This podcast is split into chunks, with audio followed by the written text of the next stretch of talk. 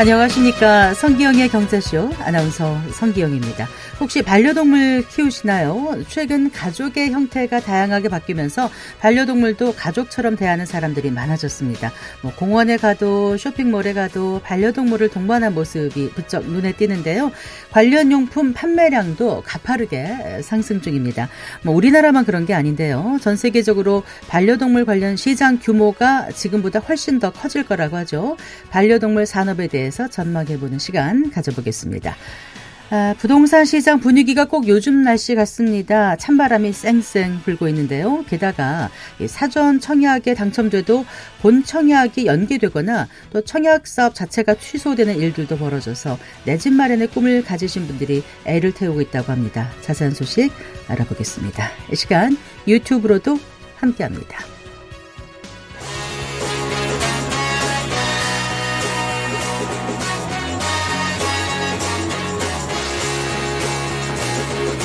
경제 시야를 넓혀드립니다. 투자의 지름길을 안내합니다. 돈 되는 정보를 발견하는 시간. KBS 1라디오 경제쇼.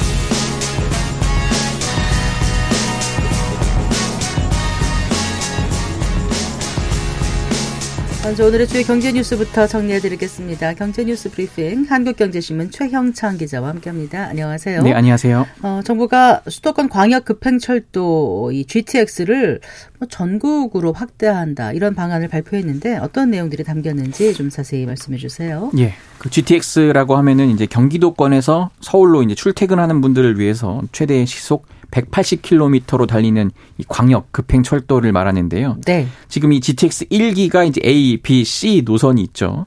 여기에 이제 D, E, F 구상을 오늘 발표를 했습니다. 네, 일단 어, GTX 사업 중에 최초로 A 노선 이 수서에서 동탄 구간인데요. 3월 말에 개통을 합니다. 네네. 이어서 파주 운정에서 서울역 구간이 올 하반기 운행을 시작하고요.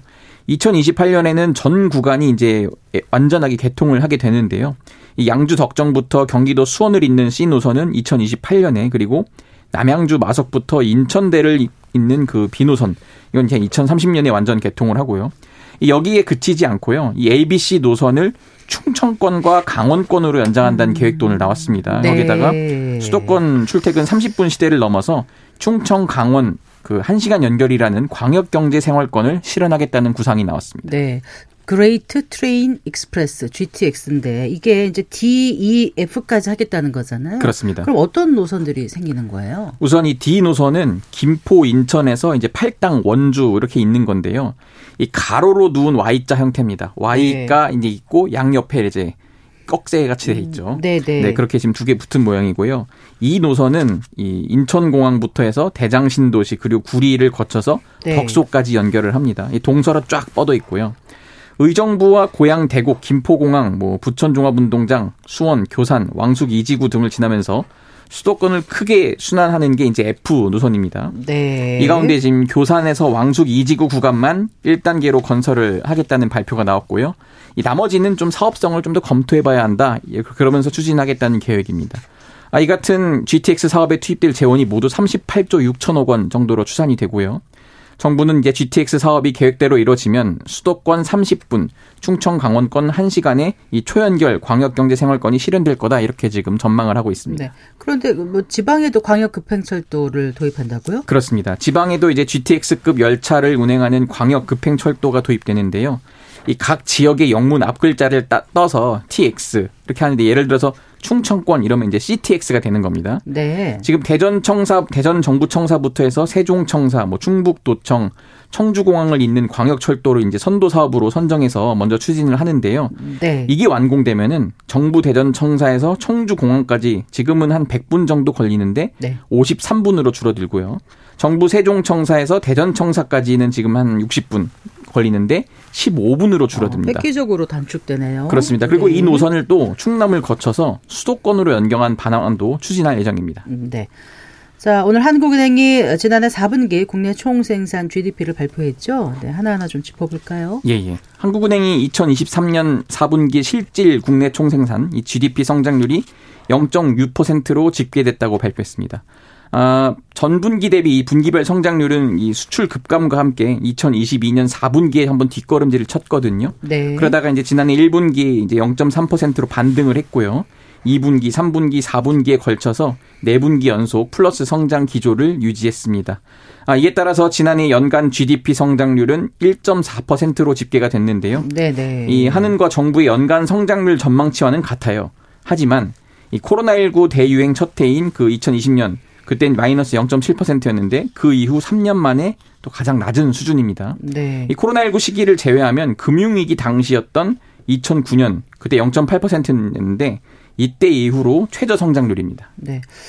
어, 이게 저성장이 고착화된 게 아닌가 이런 생각이 드는데 한은에서 어떤 설명을 하던가요? 예, 신승철 한국은행 경제통계국장이 이렇게 얘기했는데 고물가와 고금리 그리고 뭐 IT 경기 회복 지연 이런 이유로 민간 소비와 수출 증가세가 둔화하면서 지난해 성장률이 2022년 2.6%보다 낮은 1.4%에 머물렀다 이렇게 설명을 했습니다. 네. 그러니까 쉽게 얘기해서 막 저출산 고령화 이런 인구 구조적 변화가 이제 서서히 이제 어 우리 경제에 이제 치명타로 이제 드러나기 시작한다 이렇게도 보이고요. 네. 그리고 좀 그에 따라서 생산성 저하 이런 문제 거론됩니다. 그렇죠. 또 하나 문제는 이제 중국, 인도 등과의 좀 경쟁 문제가 있고요. 그리고 세계적인 공급망 재편, 뭐 기후 변화 이슈 이런 것도 꼽힙니다. 이 잠재 성장률 하락을 완화하거나 잠재 성장률을 올리려면 이 정부를 포함한 경제 주체들이 좀 노력을 해야 한다는 게 지금 한국은행 측 설명입니다. 성장률을 부문별로 좀 더 들여다볼까요? 이 우선 민간 소비 경우에서 이제 재화 소비 감소에도 불구하고 이제 거주자 국외 소비 지출 중심으로 0.2%가 늘었습니다. 네. 이 정부 소비도 건강보험 급여 이런 지금 사회 보장 현물 수혜 이런 것들이 이제 0.4% 증가했고요. 지금 이제 설비 투자, 운송 장비 등의 호조로 3.0% 성장했다고 지금 밝혔습니다. 이 수출은 반도체 등의 회복과 함께 2.6%, 또 수입은 석유 제품 등을 중심으로 1.0% 각각 늘었습니다.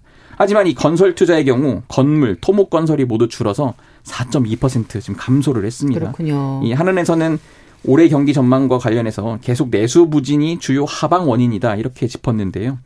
수출 개선이 되면 그건 이제 상방 요인으로 작용을 할 거다 이렇게 전망을 했습니다.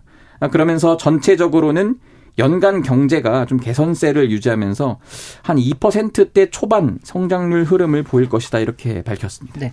자, 현대자동차, 기아차 지난해 역대 최대 실적 올렸다고 발표가 났네요. 예. 현대자동차와 기아 뭐 같은 그룹사죠.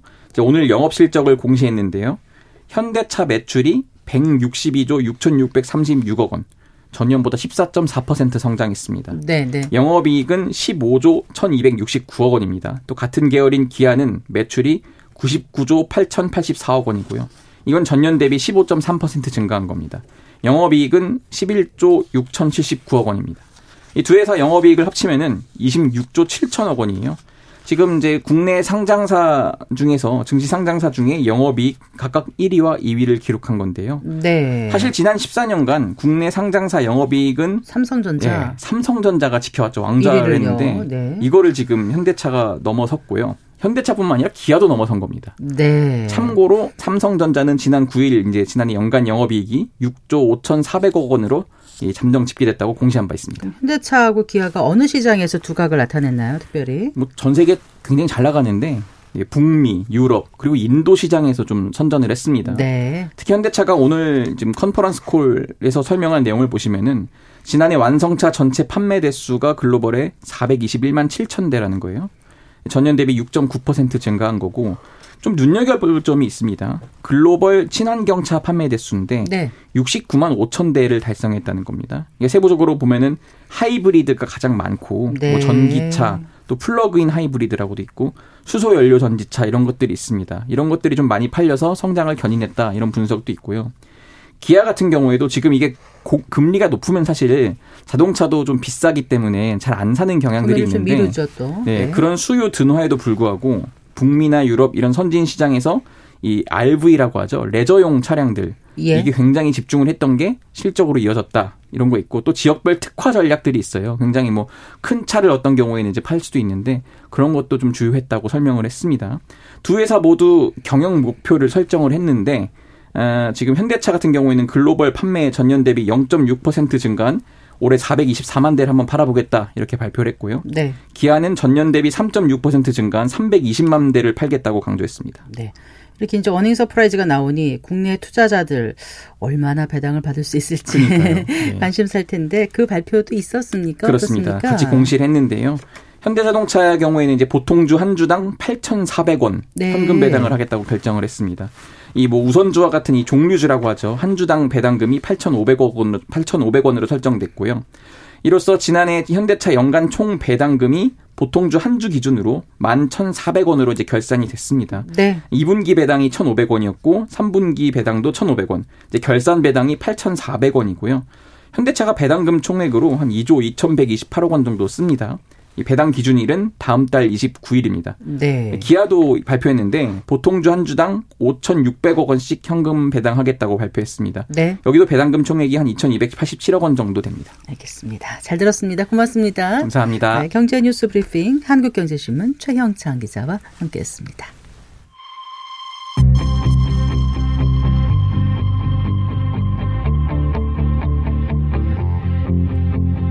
경제 전문가의 원포인트 레슨. 꼭 알아야 할 정보와 이슈를 알기 쉽게 풀어드립니다. 대한민국 경제 고수와 함께 투자의 맥을 짚는 KBS 일라디오 경제쇼. 진행의 성기영 아나운서입니다.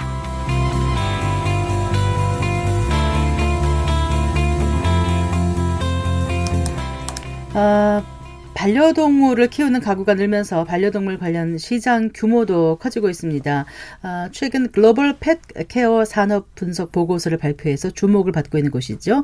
독립 리서치 밸류 파인더의 이충헌 대표 스튜디오에 모셨습니다. 반갑습니다. 네, 안녕하십니까. 안녕하세요.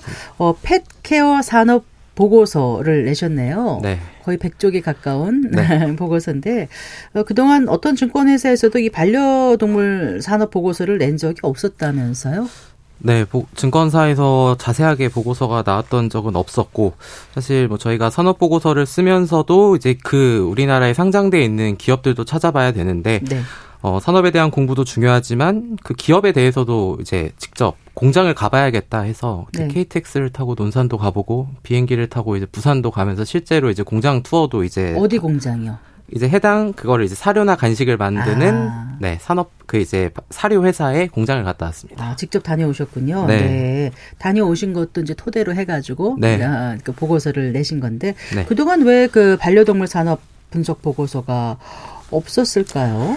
주식시장이라는 게 아무래도 대표적인 자본 시장이잖아요. 근데 어 우리나라에서 뭔가 사료와 관련된 아니면은 그 기업들이 아직은 상장이 되어 있지 않거나 아니면은 상장이 돼 있더라도 사료 회사들 같은 경우에는 우리가 이제 사람이 먹는 음식의 새로운 사업부의 느낌으로 가기 때문에 네. 온전히 그게 어 반려동물에 관련된 회사다라는 회사가 큰 회사가 없습니다. 네. 그러다 보니까 어, 그렇게 되면 시장에서 반응도 이제 좀 적게 되고 이러다 보니 증권사에서 아직은 그러니까 시장이 커질 거라는 거는 누구나 다 알지만 네. 이제 그렇다고 해서 이게 또 매, 이제 주식과 관련된 매매의 측면에서는 아직은 우리나라가 뭐 미국이나 이런 데 대비해서는 상대적으로 작다 보니 아직은 네. 관심이 없었지 않았나. 음. 네. 예, 그런데 어, 어 밸류파인더에서는 이제 분석을 해보게 된 거잖아요. 어떤 네. 계기가 있었습니까? 어, 뭐 뒤에서 이제 말씀을 드릴 것 같은데 어, 사실 우리가 이제 산업이 성장을 하냐 했을 때 가장 좋은 단어는 이제 구조적 성장이라는 단어가 되는데 결국은 어, 뭐 뒤에서 말씀드리겠지만 가격도 올라가는데 수, 그거 판매도 많아진다. 이런 산업이 사실상은 많이 없습니다. 그리고 고성장 산업이라고 해서 뭐 우리가 아는 AI나 뭐, 뭐 의료 AI 그리고 이제 로봇 이런 회사들은 사실상의 당장에 이렇게 실적으로 나오는 산업이 아니다 보니 이제 반려동물은 상대적으로 그런 기업들보다는 시장이 성장하는 건 알겠는데 그게 실적이 나올 그 성장성이 더 높을까? 이제 이런 부분에 대한 의문이 많다 보니까 이제 요런 부분들을 이제 저희가 분석을 했는데 그래도 이거는 우리 일상과 관련된 거다 보니까 분석을 해봐야겠다라고 해서 준비를 했습니다. 네, 그래서 어느 정도 그, 그 시장성이 있다고 보신 거예요? 네, 뭐, 어, 일단은 요즘에 어 이제 뉴스를 보면은 반려동물 뉴스가 굉장히 많습니다. 네. 네. 당장에 이제 약간 제가 이 산업을 약간 어떻게 생각했었냐면은 한 7년 전을 기억하실지 모르겠는데 그 당시에도 주식시장에 2차전지 전기차 관련주들이 있었다 이제 이슈를 받았다가 굉장히 쉬었거든요. 네. 주가들이. 그러고 다시 올라왔는데 그때 이제 처음에 얘기 나왔던 게 어, 조금씩 보이나 전기차가 음, 이제 이런 네네. 건데 요즘에 이제 길거리를 보면은 어 이제 아이를 태우는 유모차가 아니라 강아지를 이제 유모차에 태우는 이제 뭐 요즘에 뭐 개모차라고 하는데 네. 이런 것들이 결국은 더 많이 성장을 할 수밖에 없고 그래서 글로벌리 이런 펫과 관련된 반려동물 산업은 커질 수밖에 없다. 그리고 이제 뭐 우스갯소리로 이런 걸 얘기할 때 이제는 개 키우세요라는 말보다는 음. 반려견, 반려동물 키우세요. 이제 약간 이렇게 네, 좀 품격을 높여서 네, 아, 이제 개라고 표현하면 안 되는 거예요. 아니, 안 된다고 하더라고요. 키우시는 분이. 네. 그래서 이제 뭐 그래서 반려동물도 또 고령화가 사람처럼 되고 있고 그러다 보니까 2017년도에 210조 원이었던 시장 규모가 2027년에는 430조 원까지 두 배 이상 성장할 것이라는 이런 글로벌 시장 조사 업체의 이런 얘기들이 지금 나오고 있는 그런 상황입니다. 음, 그 수치의 근거는요? 어, 아까 말씀드린 것처럼 구조적 성장을 한다라고 하면은 우리가 경제학에서 배우는 거는 어떠한 물건을 팔 때 가격을 높이면은 덜 팔리니까 수량이 줄어든다. P와 Q는 반비례다라는 얘기를 하는데 네, P는 price, Q는 quantity. 네. 네. 근데 이런 것들이 반려동물 산업은 사람들의 생활 소득이 증가하니까 이제 거기에 투입할 수 있는 돈들이 늘어나고 그리고 네. 1인 가구가 증가하는데 요것도 뒤에서 말씀드리겠지만 이게 단순히 반려동물 산업만 봐야 되는 게 아니라 이게 저출산이나 이런 관련해서도 다 볼 수가 있거든요. 네. 그러다 보니까 1인 가구 증가로 또 키우는 사람들이 많아지니까 P와 Q가 같이 성장한다. 이제 요렇게 좀 보시면 될 것 같습니다. 그렇게 해서 두 배가 나올 거라고 보고서를 내신 거예요? 네, 길게 썼는데 요약하면 그렇습니다. 음, 네. 네. 혹시 반려동물 키우세요? 저는 강아지를 되게 좋아 좋아하는데 제 키우지 않는데 네. 이런 보고서를 써서 신뢰도가 또 뭐 떨어질지는 모르겠지만 이게 강아지의 경우는 저는 이제 혼자 사는데 네. 1인 가구가 이렇게 오피스텔 같은 데서 강아지를 키우는 게 저는 네. 좀 아닌 것 같은데 네. 어쨌든 이런 강아지를 키우는 이런 뭐 반려견 카페 이런 데는 좀 많이 가는 편인데 네, 네 어쨌든 그러니까 안 키우신다 말씀이신 네. 거죠. 이것도 길게 얘기했네요. 조금 전에 개모차라는 표현 하셨는데 네. 사실 개모차라는 말 나왔을 때 막 웃었어요. 네. 유모차라고 할 수 없으니까 이렇게 이제 이름을 바꿨구나. 일명 네. 개모차. 이 판매량이 네. 유모차 판매량을 넘어섰다는 기사를 제가 잘못 본 거 아니죠? 잘 보셨습니다. 맞죠? 네. 아, 그만큼 이 관련 소비가 커지는 것 같아요. 반려동물에서 관련해서. 네. 이게 제가 그래서 네 찾아보니 네. 해외께 200만 원까지도 본 것 같아요. 뭐가요? 개모차의 가격이 네. 네. 그래서 어. 네, 네. 어, 어떤 분들은 이 방송 들으시면서 아니 무슨 소리 하고 막, 막 역정을 내실 분들도 계실 수도 있습니다만 음, 어쨌든 네. 현실은 시장에서 네. 그런 게 팔리고 있다는 얘기잖아요. 네. 네.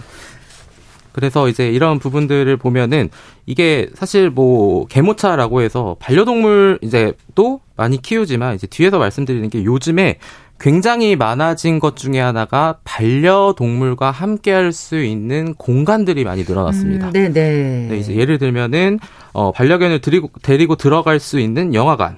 이제 그게 뭐 주말에 성인 두 명의 반려견 한 마리 데려가면 영화관은 입장료가 4만 원.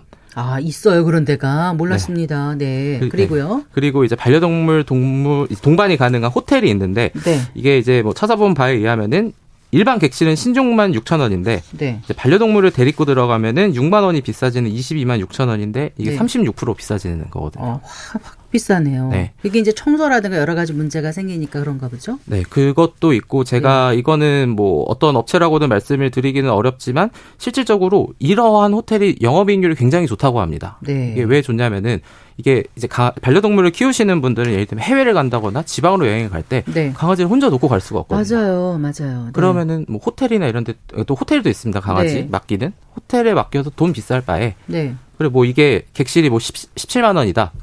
그러면은 진짜 30만 원에 해도 아. 그리고 그 단순히 그 비용을 제하는 게 아니라 우리 가족 반려견과 함께 추억을 경험을 네. 한다. 그렇더라고요. 그런 차원에서 이런 이제 호텔도 생기고 또 이용하는 사람들도 생기고 그렇다는 네. 말씀이신 거잖아요. 네.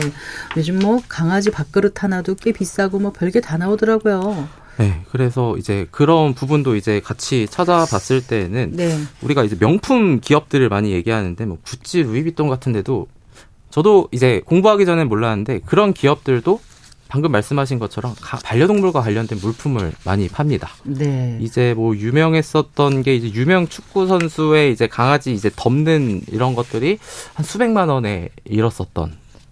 근데 이제 그런 부분도 이제 많이 이제 팔렸었거든요. 네. 즉, 네.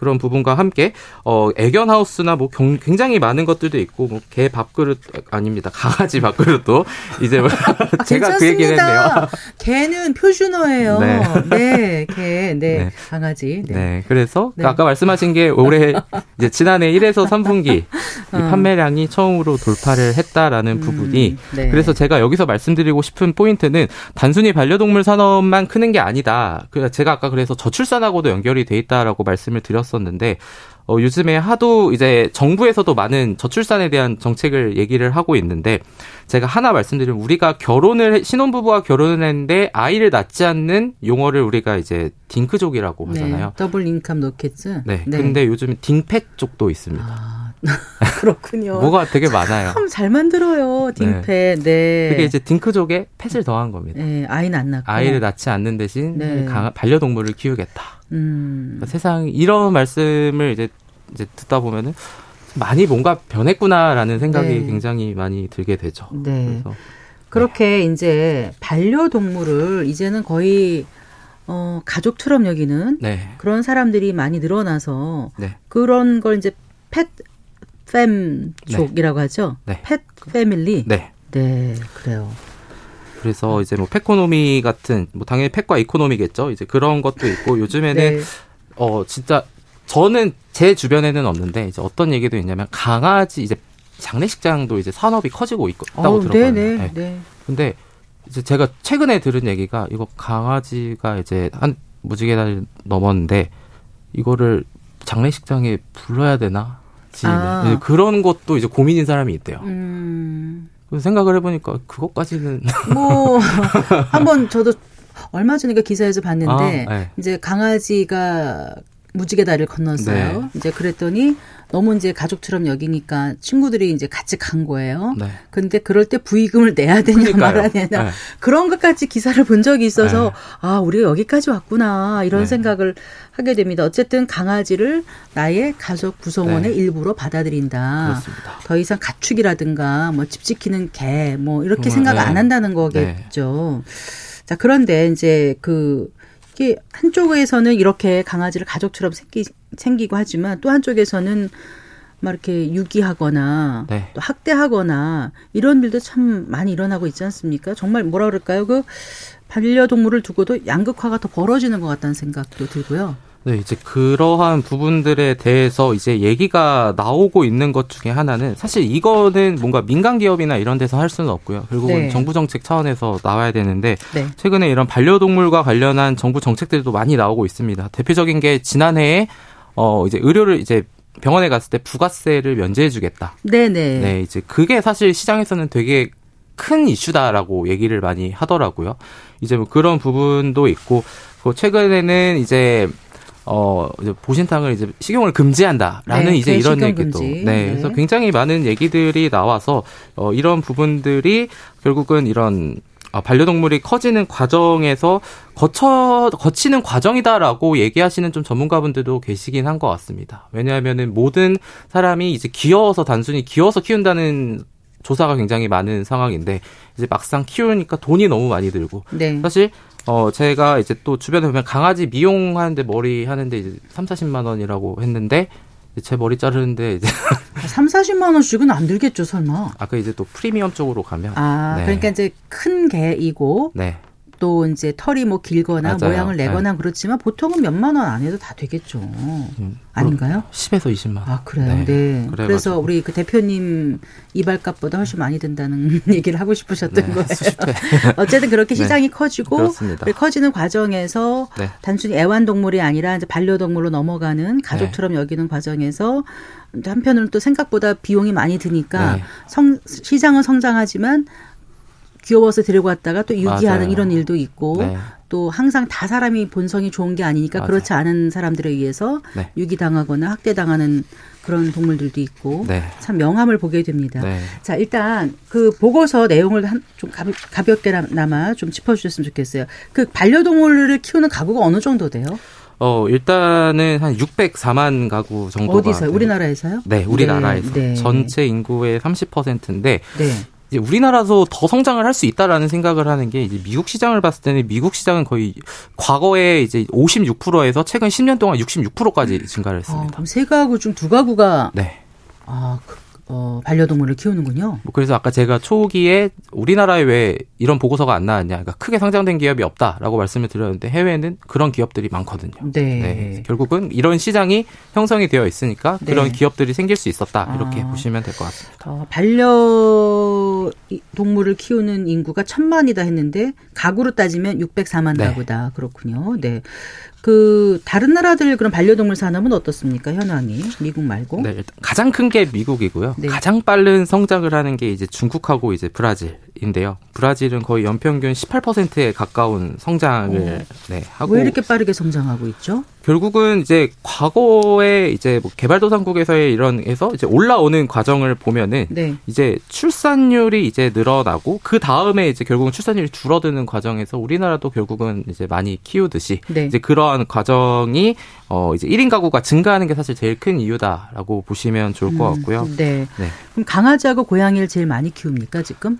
네, 보고서 강, 네. 예. 전 세계로 보면은 네. 어 2021년 기준으로 글로벌 반려견은 4억 7천만 마리고요. 반려묘는 3억 7천만 마리인데 네. 요즘에는 고양이를 키우는 가구가 글로벌적으로 더 빠르게 성장세를 보이고 있다라고 좀 지금 분석은 음, 나오고 있습니다. 네. 그펫 산업도 이제 그 시장에서 그 종류가 좀 다양한 것 같더라고요. 뭐 네. 펫케어 산업 하면은 구체적으로 뭐뭐를 말하는 거예요, 대표님? 이제 뭐 펫케어 산업 같은 경우에는 이제 굉장히 다양한 것도 있는데 이제 펫푸드도 있고 펫 네. 헬스케어도 있고 이제 이런 부분들이 있는데 어 일단은 뭐 예를 들면은 뒤에서도 말씀드리겠지만 이제 사람은 지문을 이용해서 이제 이제 이 사람이 누군지를 알잖아요. 네네. 뭐 예를 들면 우리가 공항 나갈 때도 찍잖아요. 근데 이제 강아지 같은 경우에는 그게 코에 있다고 합니다. 비문이라고 그러더라고요. 네. 코 비자. 네. 네. 네. 그런 것도 있고 예를 들면은 어 혼자 이제 강아지 키우시는 분들은 어 이제 로봇 같은 카메라가 돌아다니면서 이제 막 아니 이제 강아지가 잘 지내는지 목소리도 나올 수 있게 해서 네. 강아지하고 네. 이렇게 이것도 있고 그리고 이제 하나는 강아지 훈련시킬 때 이제 공이 랜덤으로 이제 장난감이 공이 막 쏩니다. 음. 그런 것들 모두를 이제 그래서 안 놀아줘도 된다고 하더라고요. 네. 네. 그 그래서 펫푸드도 있고 아까 펫테크도 있고 펫 네. 헬스케어도 있고 여러 그 이제 그 시장이 있는데 네. 요즘 그 사료 가격이 너무 비싸요. 네. 그런데 주로 이제 특히 좀 생각을 하는 분들은 이제 뭐 중국산도 많이 먹이고 또 미국산도 네. 먹이고 이렇게 뭐 수입산 사료를 많이 먹이는데 네. 우리 자체의 어떤 그 브랜드는 좀 많지 않나요? 어떻습니까?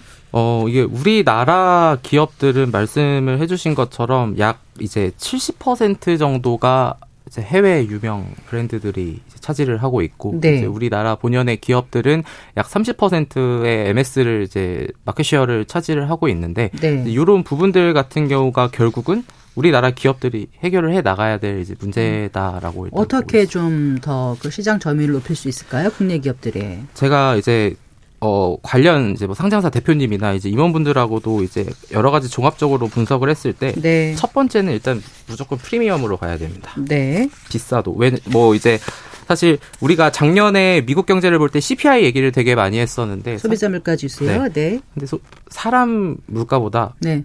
반려동물 물가가 더 빨리 많이 올랐습니다. 아, 네, 네. 네. 그러다 보니까 프리미엄으로 가야 되는 거고 두 번째는 아까 고양이가 더 기르는 가구가 많아졌다고 했잖아요. 고양이를 타겟으로 해야 되고 네. 세 번째는 습식 사료를 공략을 해야 되는데 이것만 잠깐 말씀드리면 건, 건식과 습식의 차이는 그 안에 수분이 70%가 들어가면 습식입니다. 네. 습식을 왜 많이 해야 되냐면은 반려동물도 노령화가 되는데 건식 그러니까 예를 들면 우리나 사람이 마른 오징어를 씹기는 힘들잖아요 나중에 그렇죠? 딱딱하니까 네. 네. 그 러, 다 보니까 수분이 들어가 있는 걸 해야 되고 그리고 그 습식 사료는 상대적으로 포만감을 더 빠르게 느끼게 해주는데 네.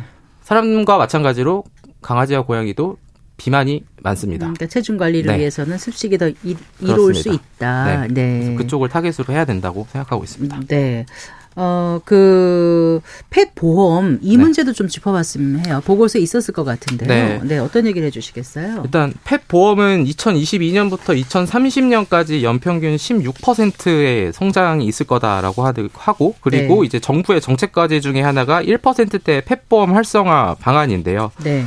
어, 왜냐하면은 이게 제가 아까 말씀드린 것처럼 키우는 게 너무 비쌉니다.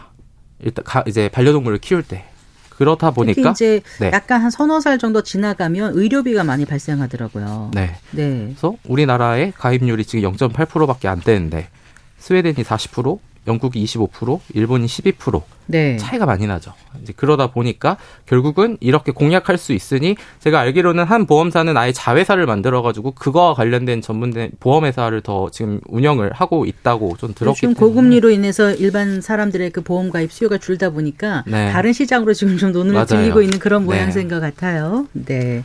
앞으로 그러니까 보험 시장도 펫 네. 관련한 그 보험 시장도 커질 거라고 보고서에서는 분석하고 있습니까?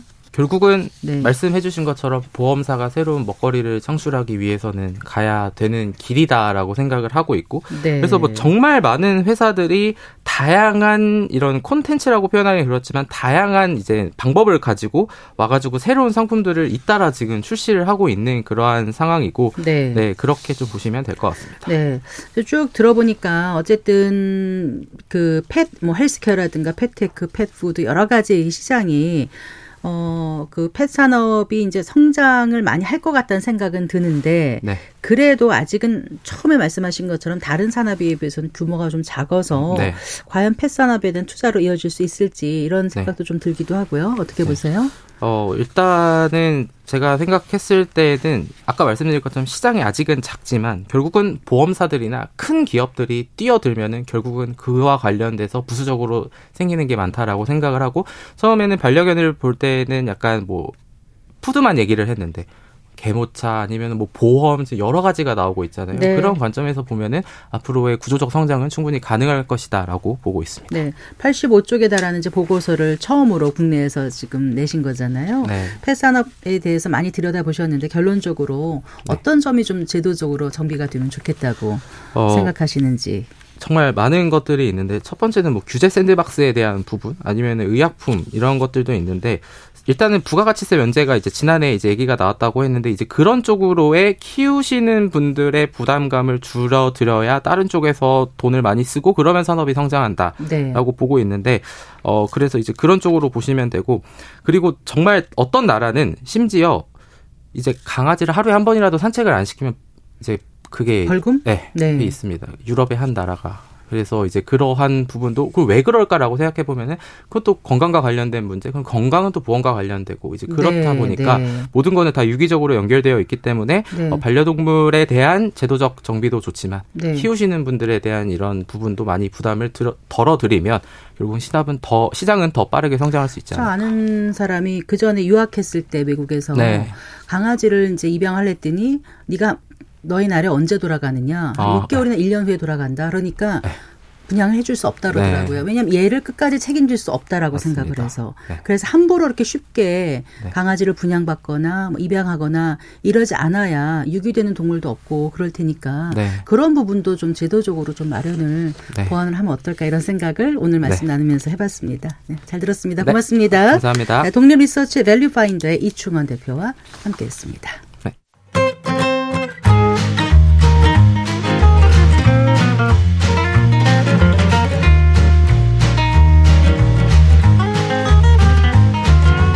경제 맛집 투자 핫플. 지금은 돈 벌기 딱 좋은 시간. KBS 일라디오 경제쇼.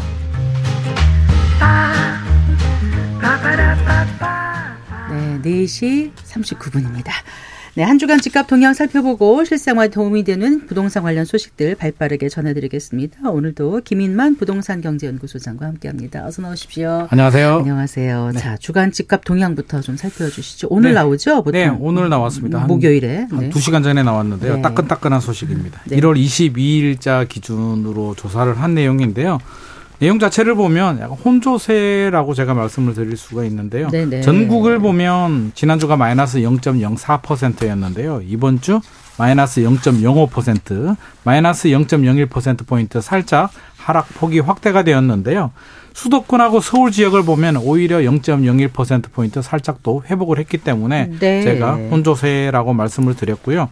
176개 조사 지역 중에 상승 지역은 24개에서 26개로 늘어났고요. 하락 지역은 141개에서 143개로 또 하락 지역도 늘어났기 때문에 엎치락 뒤치락 한다라고 보여지고 네. 전체적인 시장 분위기는 불확실성 증가로 매수세가 관망이고요.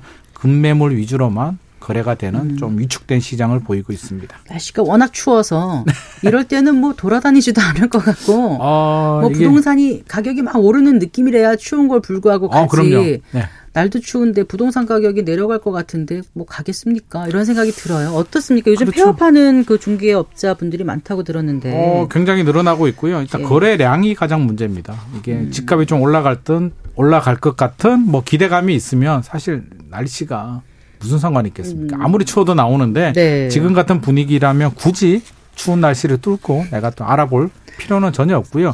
거래량이 줄어들고 있는데 그 서울 아파트 거래량을 보면 12월 거래량이 1,700건 정도 나왔거든요. 어느 정도인 거예요? 84건 정도인데 어느 정도냐면 작년 1월 기억나시죠? 아이고. 올림픽파크 포련 네, 뭐, 뭐. 미계약도 나오고 네. 13 대책 발표되고 네. 굉장히 분위기 안 좋았을 때가 1,400건이었습니다. 아, 그러니까 1,700건이나 1,400건이나 좀 비슷하게 예. 나왔죠. 그러면 지금 분위 기그때는 이제 금리 인상이 좀 멈추고 대책도 나오고 여기에서 조금 올라가는 분위기였다면 지금은 또 내려가는 추세이기 때문에 네. 한 9월 추석 전만 하더라도 3,800건 정도 거래가 됐었거든요. 아, 3,800건에서 네. 지속적으로 추이 자체가 내려오고 있기 때문에 지금 심리 자체가 굉장히 좀 위축이 됐다.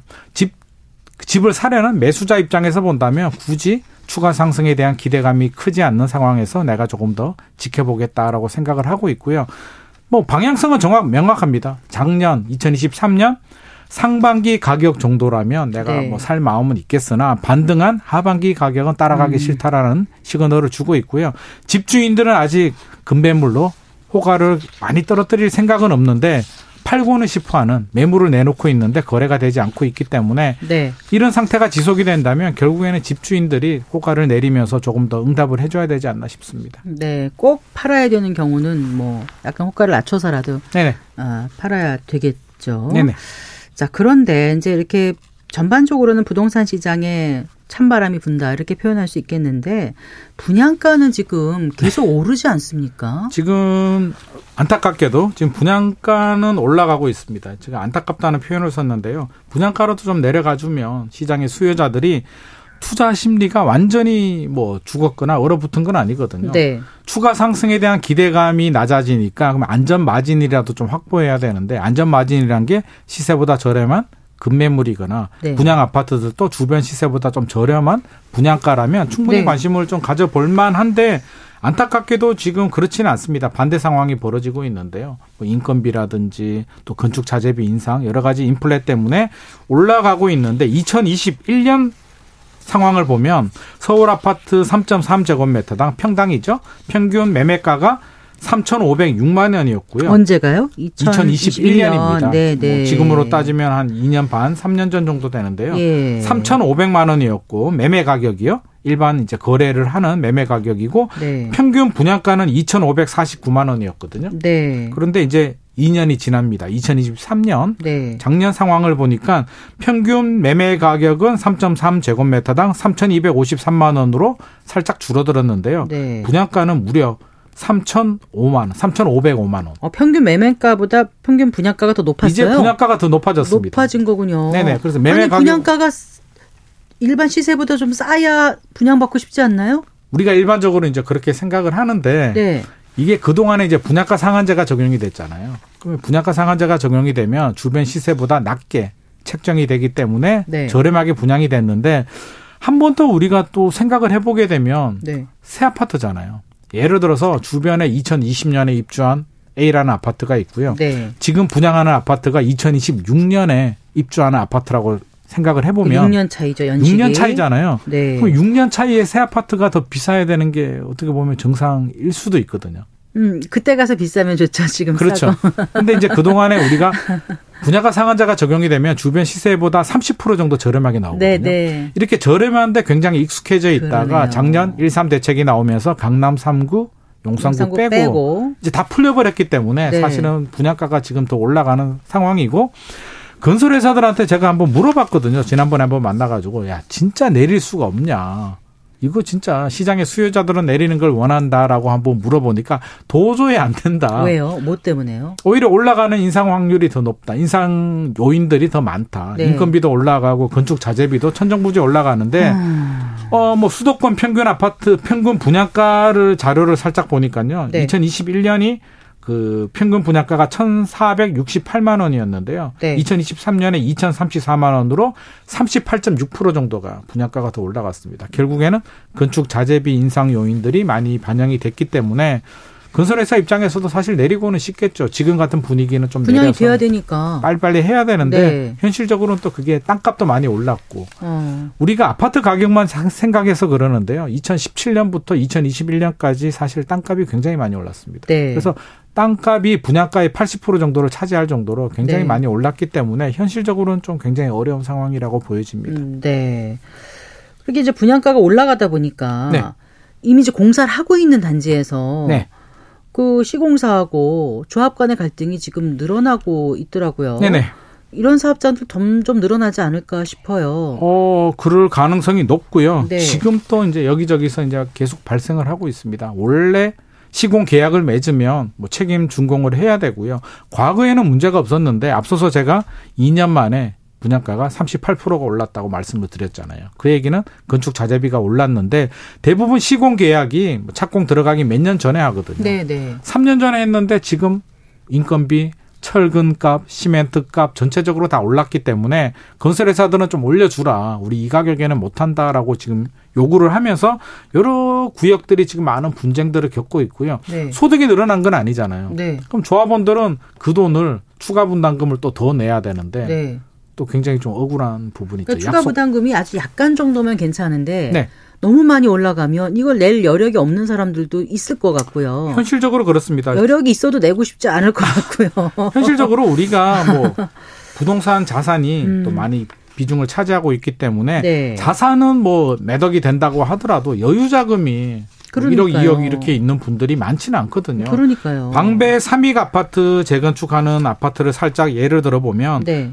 어, 시공사 선정할 때 3.3 제곱미터당 건축비가 545만 원으로 계약을 했는데요. 최근에 이건 너무 싼 거죠 지금 생각하면. 그렇죠. 그래서 네. 최근에 780만 원으로 이제 인상 요구를 해달라고 하니 네. 43%가 인상된 거잖아요. 그래서 아. 조합원들이 한 1억 정도 올려줘야 된다고 합니다. 그래서 부담스럽다, 말도 안 된다라고 반발하고 있는데 좀더 냉정하게 보면 사실 780만 원도 높은 수준은 아닙니다. 지금 그런 거죠. 지금은 자, 뭐 그러면 만약에 우리는 있죠. 못 올려준다. 그러면은 시공사가 우리는 안 짓겠다. 돈 못 이럴, 이럴 수도 있는 거예요? 실력 행사 들어가는 곳들이 아. 늘어나고 있죠. 손해 보고는 우리 못 하겠다라고 지금 나오고 있기 때문에 음. 곳곳에서 파열음이 나오고 있고요.